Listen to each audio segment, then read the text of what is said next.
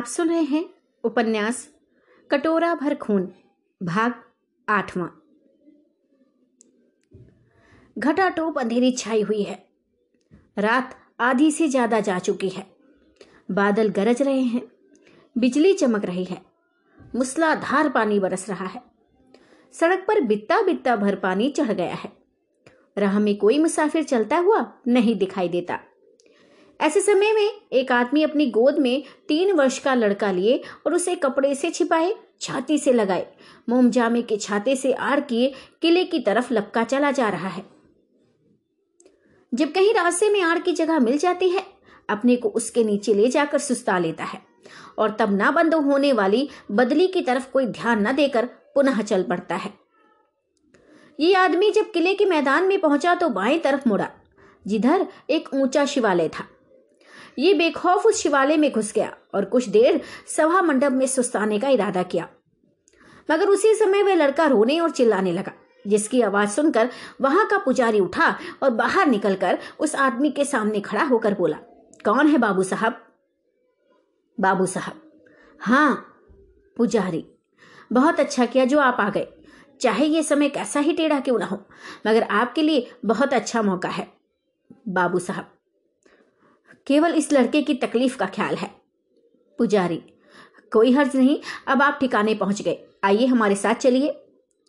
उस शिवालय की दीवार, किले की दीवार से मिली हुई थी, और ये किला भी नाम ही को किला था। असल में तो इसे एक भारी इमारत कहना चाहिए, मगर दीवारें इसकी बहुत मज़बूत और चौड़ी थी। इसमें छोटे छोटे कई तहखाने थे। यहाँ का राजा करण सिंह, राठौर बड़ा ही सोम और जालिम आदमी था। खजाना जमा करने और इमारत बनाने का इसे हद से ज़्यादा शौक था। खर्च के डर से वह थोड़ी ही फौज से अपना काम चलाता और महाराज नेपाल के भरोसे किसी को कुछ नहीं समझता था।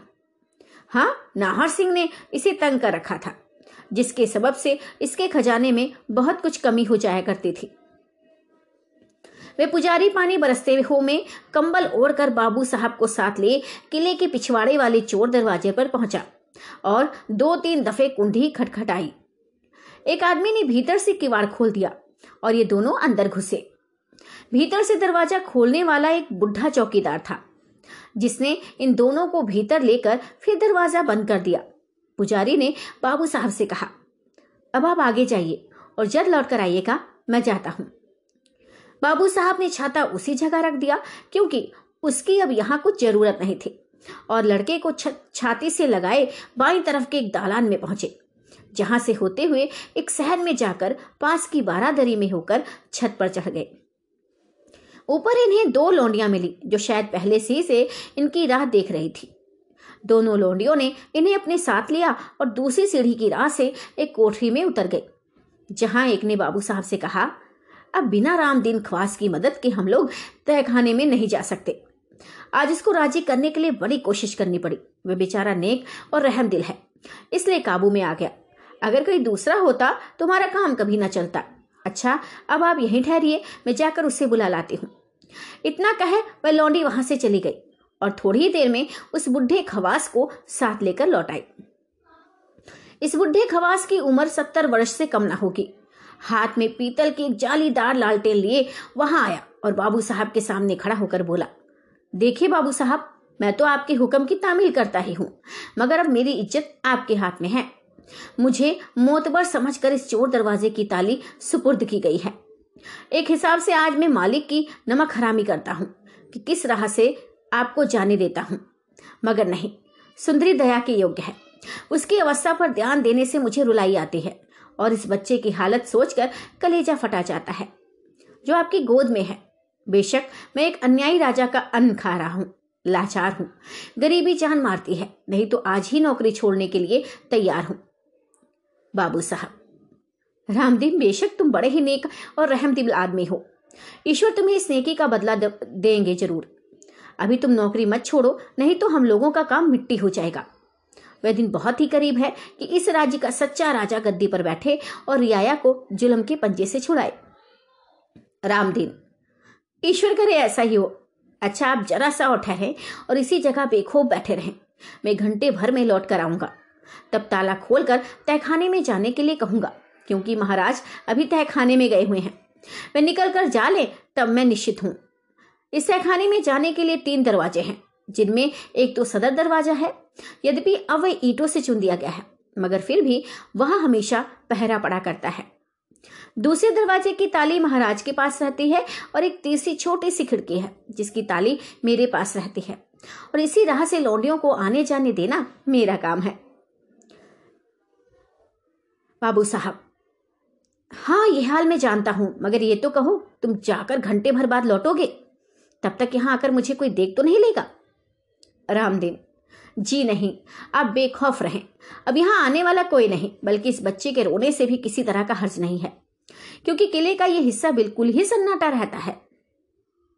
इतना कह रामदीन वहाँ से चला गया और घंटे भर तक बाबू साहब को उन दोनों लौंडियों से बातचीत करने का मौका मिला। ये तो घंटे भर तक कई तरह की बातचीत होती रही, मगर उनमें से थोड़ी बातें ऐसी थी जो हमारे किस्से से संबंध रखती हैं। इसलिए उन्हें यहाँ पर सुना देना मुनासिब मालूम होता है। बाबू साहब क्या महाराज कल भी आए थे? लौंडी, जी हाँ, मगर वह किसी तरह नहीं मानती। अगर पाँच सात दिन यही हालत रही तो जान जाने में कोई शक नहीं। ऊपर से वीर सिंह की गिरफ्तारी का हाल सुनकर वह और भी बदहवास हो रही है। बाबू साहब, मगर बीर सिंह तो कैद खाने से भाग गए। दूसरी लौंडी, कब? बाबू साहब, अरे अभी घंटा भर भी तो नहीं हुआ। एक लौंडी, आपको कैसे मालूम हुआ? बाबू साहब अरे इसके पूछने की कोई ज़रूरत नहीं है तुमको। लौंडी तब तो आप एक अच्छी खुशखबरी लेकर आए हैं। आपसे कभी बीर सिंह से मुलाकात हुई है कि नहीं? बाबू साहब हाँ मुलाकात तो कई मरतबे हुई है, मगर बीर सिंह मुझे पहचानते नहीं।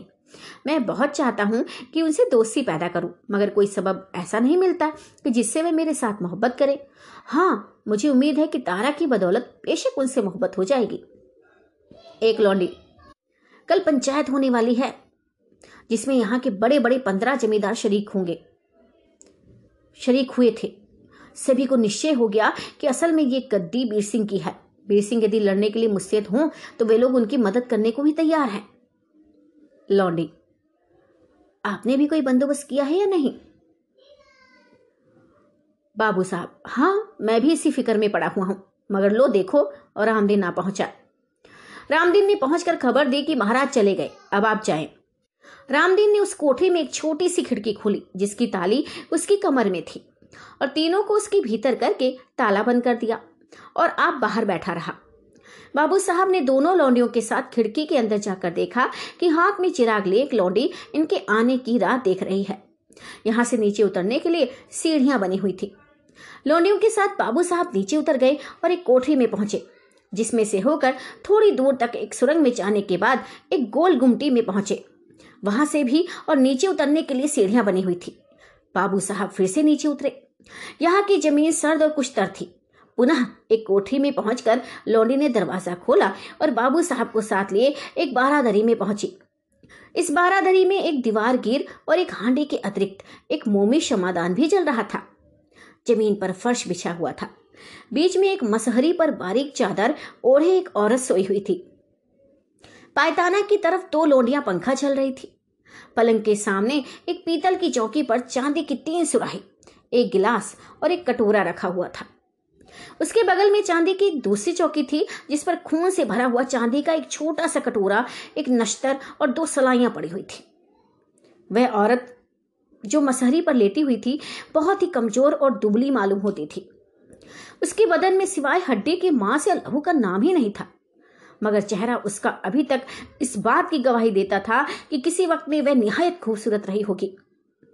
गोद में लड़का लिए हुए बाबू साहब उसके पास जा खड़े हुए और डबडबाई हुई आँखों से उसकी सूरत देखने लगे। उस औरत ने बाबू साहब की ओर देखा ही था कि उसकी आँखों से आँसू की बूंदें गिरने लगी। हाथ बढ़ाकर उठाने का इशारा किया, मगर बाबू साहब ने तुरंत उसके पास जाकर और बैठकर कहा, नहीं नहीं, उठने की कोई ज़रूरत नहीं। तुम आप कमज़ोर हो रही हो। हाय, दुष्ट के अन्याय का कुछ ठिकाना है। लो, ये तुम्हारा बच्चा तुम्हारे सामने है। इसे देखो और प्यार करो। घबराओ मत। दो ही चार दिन में यहाँ की काया पलट होना चाहती है। बाबू साहब ने उस लड़के को पलंग पर बैठा दिया और उस औरत ने बड़ी मोहब्बत से उस लड़के का मुँह चूमा। ताजुब की बात थी कि वह लड़का जरा भी ना रोया और ना हिचका, बल्कि उस औरत के गले से लिपट गया, जिसे देख बाबू साहब लौंडिया और उस औरत का भी कलेजा फटने लगा। और उन लोगों ने बड़ी मुश्किल से अपने को संभाला। उस औरत ने बाबू साहब की तरफ़ देखकर कहा, प्यारे, क्या मैं अपनी ज़िंदगी का कुछ भी भरोसा कर सकती हूँ? क्या मैं तुम्हारे घर में बसने का ख्याल ला सकती हूँ? क्या मैं उम्मीद कर सकती हूँ कि दस आदमी के बीच में इस लड़के को लेकर खिलाऊँगी? हाय, एक वीर सिंह की उम्मीद थी, सो दुष्ट राजा उसे भी फांसी देना चाहता है। बाबू साहब, प्यारी, तुम चिंता मत करो। मैं सच कहता हूँ कि सवेरा होते होते इस दुष्ट राजा की तमाम खुशी खाक में मिल जाएगी और वह अपने मौत के पंजे में फंसा हुआ पाएगा। क्या उस आदमी का कोई कुछ बिगाड़ सकता है जिसका तरफदार नाहर सिंह डाकू हो? देखो, अभी दो घंटे हुए हैं कि वह कैद खाने से वीर सिंह को छुड़ाकर ले गया। औरत, क्या नाहर सिंह डाकू वीर सिंह को छुड़ा कर ले गया? मगर वह तो बड़ा भारी बदमाश और डाकू है। वीर सिंह के साथ नेकी क्यों करने लगा? कहीं कुछ दुख ना दे। बाबू साहब। तुम्हें ऐसा नहीं सोचना चाहिए। शहर भर में जिससे पूछोगी, कोई भी नहीं कहेगा कि नाहर सिंह ने सिवाय राजा के किसी दूसरे को कभी कोई दुख दिया है। हाँ वह राजा को बेशक दुख देता है और उसकी दौलत लूटता है, मगर इसका कोई खास सबब ज़रूर होगा। मैंने तो कई दफ़ा सुना है कि नाहर सिंह छिपकर इस शहर में आया है। कई दुखियों और कंगालों को रुपए की मदद की है और कई ब्राह्मणों के घर में जो कन्या कन्यादान के लिए दुखी हो रहे थे रुपए की थैली फेंक गया है। मुक्सर यह है कि यहाँ की कुल रियाया नाहर सिंह के नाम से मोहब्बत करती है और जानती है कि वह सिवाय राजा के और किसी को दुख देने वाला नहीं। औरत, सुना तो मैंने भी ऐसा है। अब देखें वह बीर सिंह के साथ क्या नेकी करता है। और राजा का बंडा किस तरह फूटता है? मुझे वर्ष भर इस तहखाने में पड़े हो गए, मगर मैंने बीर सिंह और तारा का मुँह नहीं देखा। यूँ तो राजा के डर से लड़कपन ही से आज तक मैं अपने को छिपाती चली आई। और बीर सिंह के सामने क्या किसी और के सामने भी न कहा कि मैं फलानी हूँ या मेरा नाम सुंदरी है। मगर साल भर की तकलीफ़ ने हाय, ना मालूम मेरी मौत कहाँ छिपी हुई है। बाबू साहब। अच्छा। उस खून से भरे हुए कटोरे की तरफ़ देखकर बोले हाँ ये खून भरा कटोरा कहता है कि मैं किसी के खून से भरा हुआ कटोरा पीऊँगा, सुंदरी। हाय, हम लोगों की खराबी के साथ इस बच्चे की भी खराबी हो रही है, बाबू साहब। ईश्वर चाहता है तो इसी सप्ताह में लोगों को मालूम हो जाएगा कि तुम कुंवारी नहीं हो और ये बच्चा भी तुम्हारा ही है। सुंदरी, परमेश्वर करे ऐसा ही हो। हाँ उन पंचों का क्या हाल है? बाबू साहब, पंचों में जोश बढ़ता ही जाता है। अब वे लोग वीर सिंह की तरफदारी पर पूरी मुस्तैदी दिखा रहे हैं। सुंदरी, नाहर सिंह का कुछ और भी हाल मालूम हुआ है क्या? बाबू साहब, और तो कुछ मालूम नहीं हुआ, मगर एक बात नई ज़रूर सामने आई है। सुंदरी वह क्या? बाबू साहब, तारा के मारने के लिए उसका बाप सुजन सिंह मजबूर किया गया था। सुंदरी, हाय, इसी कमबख्त ने तो मेरे बड़े भाई विजय सिंह को मारा है। बाबू साहब, मैं एक बात तुम्हारे कान में कहना चाहता हूँ। सुंदरी, कहो। बाबू साहब ने झुककर उसके कान में कोई बात कही, जिसके सुनते ही सुंदरी का चेहरा बदल गया और खुशी की निशानी उसके गालों पर दौड़ाई। उसने चौंक कर पूछा क्या तुम सच कह रहे हो? बाबू साहब, तुम्हारी कसम सच कहता हूँ। एक लौंडी, मालूम होता है कोई आ रहा है? सुंदरी, हाय, ये क्या गजब हुआ? क्या किस्मत अब भी आराम न लेने देगी? इतने ही में सामने का दरवाज़ा खुला और हाथ में नंगी तलवार लिए हरि सिंह आता हुआ दिखाई दिया, जिसे देखते ही बेचारी सुंदरी और कुल लौंडियाँ कांपने लगी। बाबू साहब के चेहरे पर भी एक दफे तो उदासी आई। मगर साथ ही वह निशानी पलट गई और होठों पर मुस्कुराहट मालूम होने लगी। हरि सिंह मसहरी के पास आया और बाबू साहब को देखकर ताजू से बोला, तू कौन है? बाबू साहब, मैं ते, मेरा नाम पूछकर क्या करेगा वे तू? हरि सिंह, तू यहाँ क्यों आया है? आज तुम सभी की मस्करी खुल गई। बाबू साहब, अबे तू मेरे सामने हो और मुझसे बोल, औरतों को क्या धमकाता है? हरि सिंह तुझमें से, तुझसे तो मैं बातें नहीं करना चाहता। तुझे तो गिरफ़्तार करके सीधे महाराज के पास ले जाऊँगा। वहीं जो कुछ होगा, देखा जाएगा। बाबू साहब, मैं तुझे और तेरे महाराज को तिनके के बराबर भी नहीं समझता। तेरी क्या मजाल की मुझे गिरफ़्तार करे? इतना सुनना था कि हरि सिंह गुस्से से काँप उठा। बाबू साहब के पास आकर उसने तलवार का एक वार किया। बाबू साहब ने फुर्ती से उठकर उसका हाथ खाली दिया और घूमकर उसकी कलाई पकड़ ली। तथा इस ज़ोर से झटका दिया कि तलवार उसके हाथ से दूर जा गिरी। अब दोनों में कुश्ती होने लगी। थोड़ी ही देर में बाबू साहब ने उसे उठाकर टे मारा। इत्तेफाक से हरि सिंह का सिर पत्थर की चौखट पर इस ज़ोर से जाकर लगा कि फटकर खून का तरारा बहने लगा। साथ ही इसके एक लौंडी ने लपक कर हरि सिंह के हाथ की गिरी हुई तलवार उठा ली और एक ही बार में हरि सिंह का सिर काट कलेजा ठंडा किया। बाबू साहब, हाय तुमने ये क्या किया? लौंडी। इस हरामजादे का मारा ही जाना बेहतर था, नहीं तो ये बड़ा फसाद मचाता। बाबू साहब, खैर जो हुआ, अब मुनासिब है कि हम इसे उठाकर बाहर ले जाएँ और किसी जगह गाड़ दें कि किसी को पता ना चले। बाबू साहब पलट कर सुंदरी के पास आए और उसे समझा बुझाकर बाहर जाने की इजाज़त ली।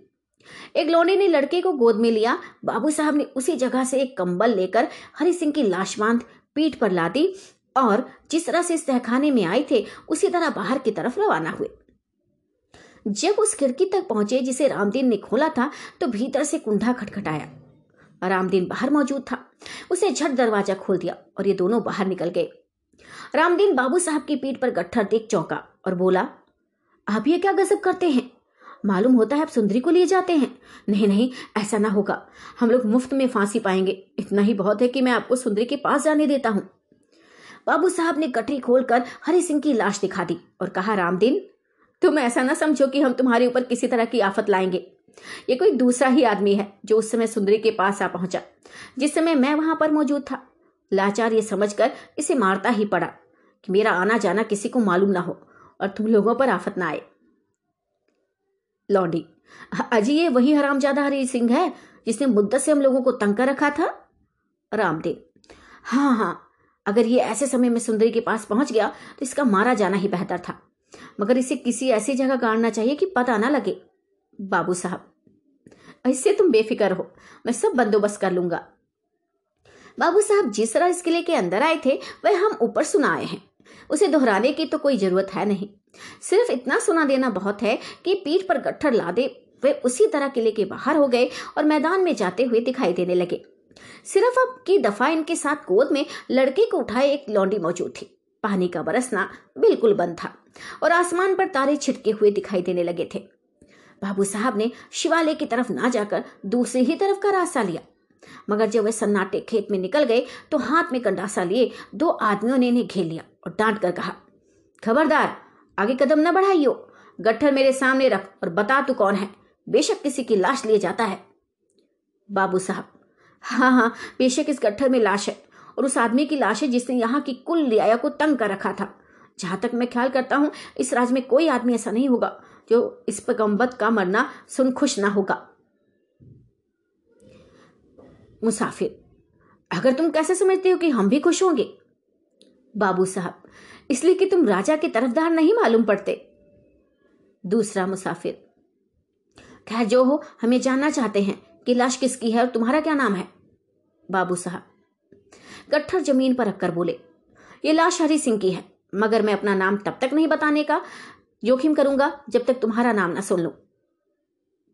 पहला मुसाफिर, बेशक ये सुनकर कि ये लाश हरी सिंह की है, मुझे भी खुशी हुई। और अब यह कह देना उचित समझता हूँ कि मेरा नाम नाहर सिंह है। मैं कल उम्मीद करता हूँ कि तुम हमारे पक्षपाती हो, लेकिन अगर ना भी हो तो मैं किसी तरह तुमसे डर नहीं सकता। बाबू साहब मुझे यह सुनकर बड़ी खुशी हुई कि आप नाहर सिंह है।